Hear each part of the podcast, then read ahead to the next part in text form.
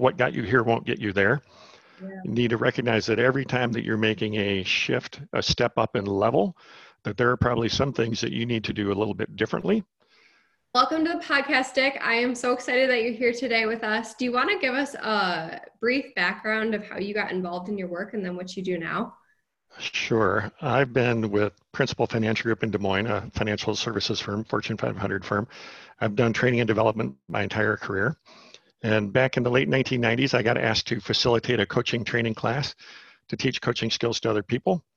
And then fast forward about six or seven years, our company decided that we will offer internal coaching to people who are considered targeted talent. And a few people got to start in on that coaching work. And they decided the program was going so well that they said, we should expand this and invite some more people to be coaches. And one of the people said, we should invite Dick to do it because he's great at teaching these coaching skills. And yeah. So a person came to me and said, do you want to help with this? And I said, sure. And then after about two years of doing that, they decided they would send seven or eight of us to coaching training. And we've been doing coaching for uh, individual leaders and also some individual contributors inside the company. I think for, I think it's 14 years now, all in all. So it's just gotten farther along, more involved uh, since that time. Awesome. So that's quite a different way of doing it. We've often had just business coaches that have been external and then they walk into a company, but you are internal, although you do some external as well, correct? That's correct. Yeah. Yeah. So that's really interesting. So what made the company just like start realizing that they did need coaching within? What it really stemmed from was we knew that it's important to grow talent, talented leadership in the organization. And it had been proven for quite some time that mentoring helped people quite a, uh, quite a bit. But then also more recent research at that time had said, hey, coaching is getting to be more involved. There's a lot of people hiring executive coaches, leadership coaches and so the company said, should we start on an investment in that way? And let's try it out and see how it goes. And so the first group of people that they invited to participate, I think was only something like eight people all in all. And people responded well to that. And so they said, we should probably offer this to more. So it's just become something that's been part of our leadership pipeline over the years. I think at our peak, we had eight people doing internal coaching, each of us taking between six and eight clients per year for an engagement of uh, three to six to nine months, depending on the individual and their need. So that's kind of how it came to be. The company just realized this is a good investment. We can do it at a low cost as long as we get the right people in here and if we can identify people who are willing to work with a coach. Absolutely. Absolutely. So, what was that first? Uh, it's really interesting when they first initially started that. What was the first group of people? Were they like the top leaders in the industry? Were they the middle managers? This was middle management people, mm-hmm. really. So in a lot of companies, it might be like assistant director or department director type role, so below a, a vice president or assistant vice president level. Mm-hmm. But everybody in a leadership position, we figured these are people who are still trying to emerge as leadership talent, trying to find their way along. And so helping them get their feet under them a little bit more, round out their leadership skills would be a helpful way to ensure that they're growing and being successful as they're doing it. And so gradually grow them into a larger leadership position. Yeah, absolutely. And what were some of those skills that you were teaching? Obviously, there's so many skills that coaches can teach, well, but what were they? Yeah, well, that, that's an interesting part about our approach there too. There was some of it. All of us who were asked to come and do this training were people who were had a training and development background in some way, shape, or form. And all of us had been in a leadership role in some way as well. So, starting with that training and development background, I think we went into it with a mindset that we're going to try to problem solve and help fix a little bit, which is really the antithesis of coaching. We're going to be instructing, but over time we figured out it's really great to ask the questions and get them to discover their own answers.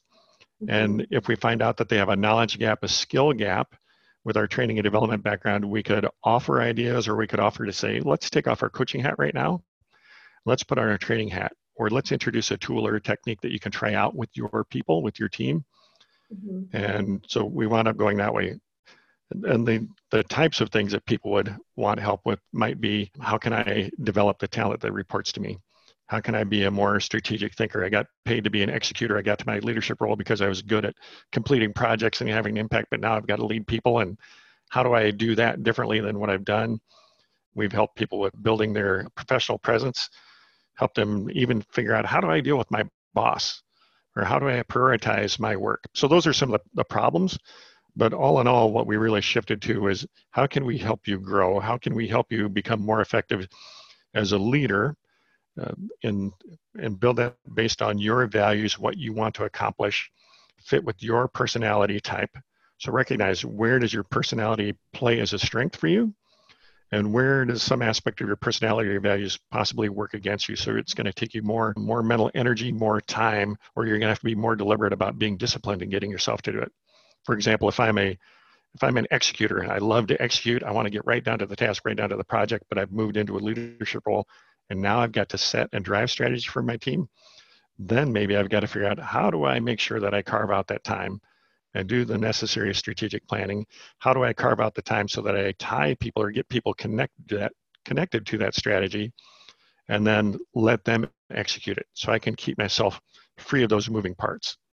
Yeah, absolutely. Absolutely. What are some of those tools that help people figure out what their personality is at a very higher level, so to speak? We don't need to yeah, go yeah, we've used a few different assessments along the way. Right now, what we're using primarily is the Hogan assessment. Hogan offers a personality assessment, and you can get actually multiple varieties, but the one that we use, we look at a person's values because your values will drive your thinking, and your thinking will drive your behavior. The things that you highly value, you'll tend to do more of or support more, create a culture that lines up with that. We also look at what Hogan calls the bright side traits. So, how do you approach people? How do you approach work? To get things done and to have effective working relationships. And that's how you do things most days. And then Hogan also looks at what they call the dark side. So, how do you respond under fatigue, pressure, disengagement that might create some friction in your working relationships or might cause you to not carry out your projects? So, we've used that. We used the Gallup Strengths Finder. We've used Myers Briggs Type Indicator. We've also used 360 degree feedback assessments as well to get an idea of how are you showing up to the team around you? What do they need from you? What does your leader expect of you? Where might you need to shift along the way? Yeah, absolutely. And how has that been helpful for the people taking these? Has it been really eye-opening for them? Has it what does what has that looked like for them? It really depends on the person. Uh, yeah. As you might be aware from from thinking about the people, there are some people who are really pretty clear on how I behave with others. They know their strengths, they know their weaknesses, they pay attention to what they're doing, what impact they're having. Other people, they just keep plowing forward, oblivious to what's going on, or they don't they don't pause and think about is this really helpful or is it not helpful? Their point of view might sometimes be if nobody's complaining, I'm going to just keep doing it. So with the 360 or with the Hogan, when people have been unaware, what we often find is they discover some things that they hadn't thought about before. They step back and they say, "Oh, I didn't realize that my behaviors are are causing people to see me that way or think of me that way." Or they might uh, get a result that says, oh, yeah, this is the part of my work that I struggle with. This is really hard. I really try to avoid doing it. I'd rather not do it, those sorts of things. And that gives us some insight into okay, is this an opportunity for us to possibly help you shift your perspective and see it maybe not as a burden, but find an effective way to do it? And so, can we introduce a tool? a different way of thinking at it? Or is it something where you can even delegate to somebody who's on your team, lean on them, rely on them? Because uh, to be an effective leader you don't have to be great at everything but if you can figure out how can i get the work done and engage the people around me to do that that can help you be more effective as a leader as well.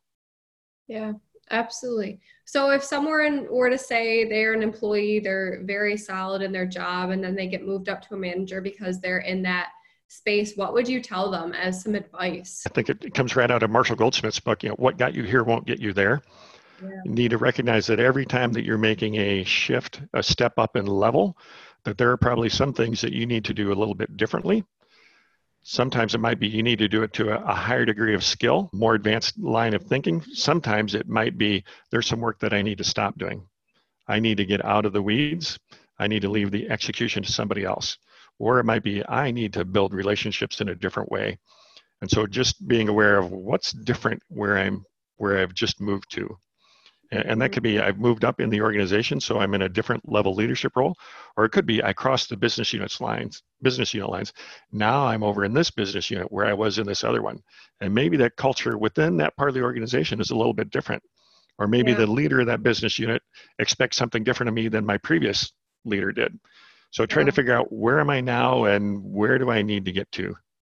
Yeah, absolutely, absolutely. That's very valuable. It's in any part of the organization too, not just mm-hmm. going from an employee standpoint to now being a manager, from being a Right. manager to maybe being a director or Yeah.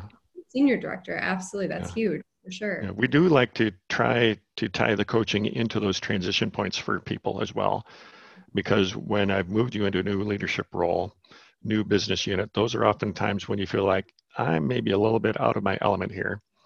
And I'm Mhm. trying to find my way. So maybe my confidence is down, or maybe my confidence doesn't feel like it used to.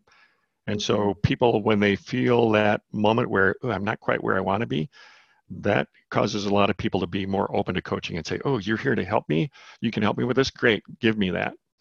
Yeah. It's the people who have been in a role for a long time who feel like they've mastered it, they've got it down cold and everything. They're the ones that tend to be a little bit more reluctant to engage in coaching. Their philosophy might be, I know what I'm doing. I trust myself. I don't need additional feedback. I don't need to waste my time with a coach. And we do run into that from time to time within the company where somebody says, This is a great idea, but I didn't volunteer for it.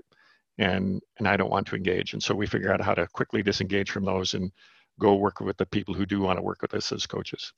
Yeah. What does your company say when people do say that when they're not interested? Our practice is if you feel like you're not interested, you don't want to engage, you as the coachee who is turning it down, you need to go have the conversation with your leader. Mm. We're all in HR, all of us who are coaches. We're not going to go have that conversation for you.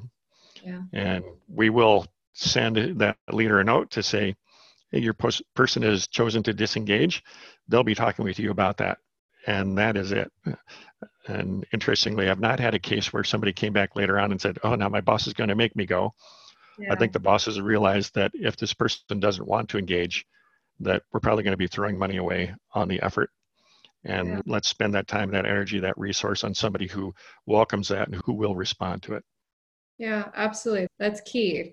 I think that people, when they're reluctant to learn and grow, struggle to continue and make changes in their life, obviously, for sure. Yeah. I could share one quick anecdote of somebody in that vein. This was a- Yeah, about two years ago. Somebody who got asked to take the Hogan assessment as part of the uh, development process for her. And in the Hogan assessment, there's one particular trait that's called adjustment. And adjustment is your ability to handle stress and pressure, which is a great thing to have in a leadership position. But what can happen is sometimes when we're high in that adjustment trait, we tend to think things are going to be fine. I know what I'm doing. And because of that, we might not ask other people for feedback. Or if they offer us feedback, we might brush it off and say, it'll be fine. I'm doing great. I don't really need this. Yeah. And so they develop a reputation as being resistant to feedback. Mm. So this one lady who took the assessment, we gave her feedback reports to review uh, before we talked about the results.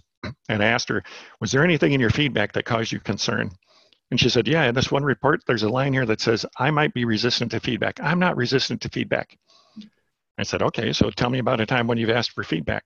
She said, just last week I finished a project. Okay, what did you ask him? She said, I asked them, what did you like about what I did on this project? And there's a little pause, and I'm waiting, is there something more here? And she doesn't offer anything more. And I said, so anything else you asked him? She goes, no. And I said, did you ever think to ask them about what you could do differently to be even better? She said, no, I would never ask that. And then her eyes got wide and she said, oh, now I see. Yeah. I thought I was interested in feedback. I'm just interested in praise. Yeah. And so sometimes we run into those leaders, they just want that praise, that positive stroke. Hey, you did a good job, keep it up, that sort of thing. But it's the Mhm. ones who have more of the mindset to say, even if it was good, even if it was good, how could it be better? What, what can I do individually to be a better leader of my team, produce better business results? Those are the people that we love to work with because they're kind of self-fueling and all we have to do is show up and ask them questions and, and they'll find their way with a, a little bit of help from the questioning. Absolutely. That's a great story, especially with the eye opening understanding of, oh, Yeah. I'm not actually looking for feedback, even though I did think I was. Yeah. Question Yep. could be definitely misconstrued in people's head of, oh, that's not feedback. That's not appropriate feedback. It's Yeah. feedback both good and bad. That's one thing Yep. that we always remember. Yeah. And the question is, does it offer you an opportunity to see things from a different perspective? Mm-hmm. And if that feedback is valuable, then the question becomes, what are you willing to do with it? Yeah. Are you going to try to change your behavior or are you going to continue the way that you've been? And we advise people, you don't need to change all your behaviors. You don't need to go from a zero to a 100. or 100 from a zero. But what we try to help you do is figure out what are those situations where if I show up and behave a little bit differently, I get a little bit better result. Yeah. So as a leader, I might need to show up sometimes and be more vocal about some things. Sometimes I might need to show up and I might need to be a better listener. Sometimes mm-hmm. I might like to focus on my work and not so much on the people relationships, but sometimes I need to figure out, ooh, maybe I need to invest some more time in the relationships and get out of my office, get out of my cube, or get in front of some people a little bit more. So we, we look for those opportunities to increase that awareness on where do you, where would you benefit from being more effective and how can we get you there? Yeah, absolutely. I think that's a very a good key point there in terms of understanding more about yourself, but then also what you could improve on. Absolutely. Mm-hmm. Absolutely. So I thought about something during that, which might be a little, it might be a little off the tune, but have, so coaching the coach, how do you do that within your organizations that you coach your leaders to be coaches for their team? What does that look like? Okay. So I'm going to ask you to rephrase the question. I think I got it, but I'm not quite sure if I'm picking oh, up on the vein that you want to go. Let it out. So, ha- basically, how do you teach your leaders to be coaches for their team so that they can coach their employees as well?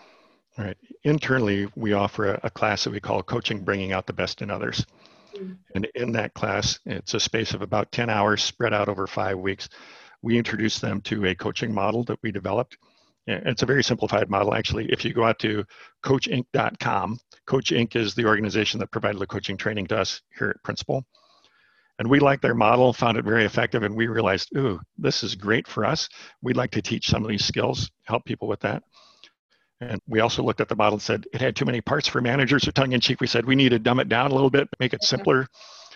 And so we did that. And so in the training class, what we aim to do is teach those leaders some simple shifts in their mindset, introduce a simple tool being our coaching model and a set of coaching questions and then we try to help them build their skills. On the mindset, we try to help them understand how do I not be a fixer? If somebody comes to me with an issue, a concern, something like that, how do I ask questions to calm them down, help them get their thoughts together, and figure out what do they need to get from this conversation here? Then, after we identify, we call it clarify the focus. After we help them clarify the focus of what they want to get from the conversation, then we help the leaders make their mindset shift on how do I not just jump in and give them the answer?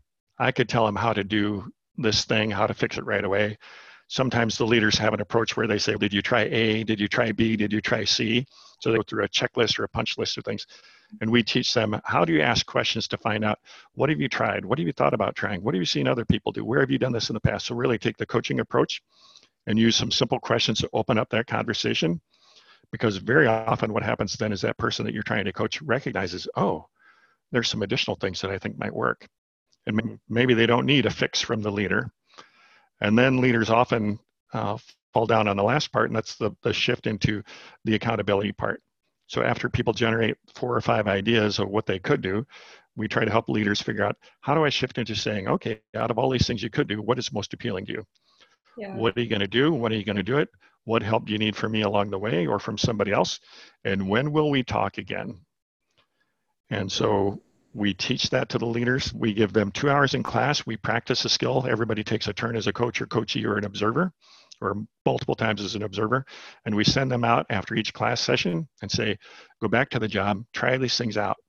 If you've not been good at clarifying the focus, work on asking those questions to clarify the focus. If you've been too quick to fix, work on those aspects of exploring by asking more questions. If you've not been having the accountability conversations, work on adding those questions to what you do. We tell people go out, try it out, come back next week, we'll talk about how you did. And leaders are amazed at how much better they get just in the space of five weeks. And we hear a lot of things like, hey, I, I did it with uh, one of my direct reports. I used it on a project that I'm on and with the whole project team. Of course, we also get the people say, hey, I, I did this with my spouse or I used it on my kids. But people find that if I make small changes in my behaviors, in my conversations, that mm-hmm. I can mm-hmm. get a much better result and I don't have to fix everything for everybody. I wind yeah. up with people who are more empowered, more capable, which means my team can perform at a higher level and I don't have to do as much heavy lifting myself as a leader. Yeah, absolutely. You can use that in any aspect, really, in terms of hmm? what you're teaching these um, leaders to do and sure. how to change their personality, but then also change their even yeah. their language. Yeah. Um, we've had people who are agile scrum team leaders come through the training. They find it immensely helpful for their scrum discussions. We've had individual contributors come through who say, well, I'm on a project team, but the project struggles. And they say, oh, I introduced some of these questions and started using that. The quality of our project team member, project team meetings, the outcomes from our meetings improved immensely just by bringing some more coaching into it. So we've been teaching this class now for 10 years. And so we've got, I don't know, several hundred coaching advocates out there. They're not all like ACC master certified coaches or anything like yeah. that, but they coach enough better that it makes a difference in their work area. Yeah. Absolutely. That's so valuable, especially just learning those few key key things in order mm-hmm. to be able to change and just make the conversation slightly different that you get better outcomes and better results and faster results for that matter. Yeah. Yep. Yeah. Absolutely. Yeah, we have some leaders who say, I want to come back through the class again. I, I, went through it three or four years ago, but I feel like there's so much more to learn. And we say, if you want to come back, you're welcome to come back. Uh, that that's so good too, especially to have that reinforcement to grow them on a deeper level. They already know the concepts, but now they can even dive deeper. That's really yeah. valuable. And actually, we got some good evidence of the success of our program too. We started off, we did the, the usual kind of smile sheet at the end of the class, but asking people, did you learn something that you can apply back in your workplace? And have you been applying it and seeing results? So we started seeing some of that already, which is really a soft measure. But after we had done the class for, I think, four or five years, what we did was we looked internally around, we looked at our annual employee opinion survey results. Mm-hmm. And we have an employee engagement index, which looks at things like Does my leader have conversations with me about my development? Does my leader help me learn and grow? Things in that sort of vein. And we found across the organization that the departments where the leaders came through our coaching skills training program scored at a significantly, statistically significant higher level than leaders in the departments who didn't come through the training. Wow. And we can't say it's it's all definitely tied to coaching, but there was enough evidence in there to say something is going on in these areas that the leaders are doing something different to engage with their people. They're they're getting a better result. Yeah. And so that that was really a, a very gratifying thing for us. And so we've continued to offer the class since that time. Yeah, absolutely. That's huge. Uh, huge for your organization, but then also huge for you guys who are teaching it and implementing it into the organization. Mm-hmm. That's powerful for sure. Yeah. For yeah. Sure. Yeah. It's a, a, ripple effect thing. You, you don't know where it stops, but it is very gratifying to say somebody came away saying, I, I feel so much more competent and confident as a leader. And then to have that show up in uh, evaluation results or employee opinion survey results from somebody that we don't get to talk to. We don't get to see them face to face, but we know that their leaders are getting the benefit and their the employees are giving their testimony to, to say, yeah, we're seeing something different, something better here than we used to see. Absolutely. Absolutely. That's awesome. Dick, if people want to work with you, obviously, probably not internally, but externally for coaching, yeah. where can they contact you or get a hold of you? Yeah. Well, um, they could certainly find me on LinkedIn. So I'm guessing that this podcast will have my name out there in some way, shape, or form, so they could go through that way. Also, I have my own company that I operate called awareandwilling.com. So awareandwilling.com, and is spelled out as A and D rather than as a ampersand. So you, you could use that to contact me. There's a, a form to fill out. You can send that way, but I'd be happy to share what I know about here's how we designed our program if you want to talk about coaching for you, if you want to talk about anything related to the assessments that we've used, anything in that vein, I'm happy to give you my time where I can. Absolutely. Awesome. Thank you so much for joining us today. This has been really fun. All right. You're welcome.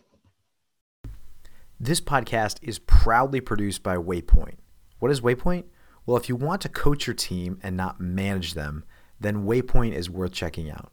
Head over to waypointhq.com to learn more or email me directly, mike at waypointhq.com, and I'll demo it for you myself.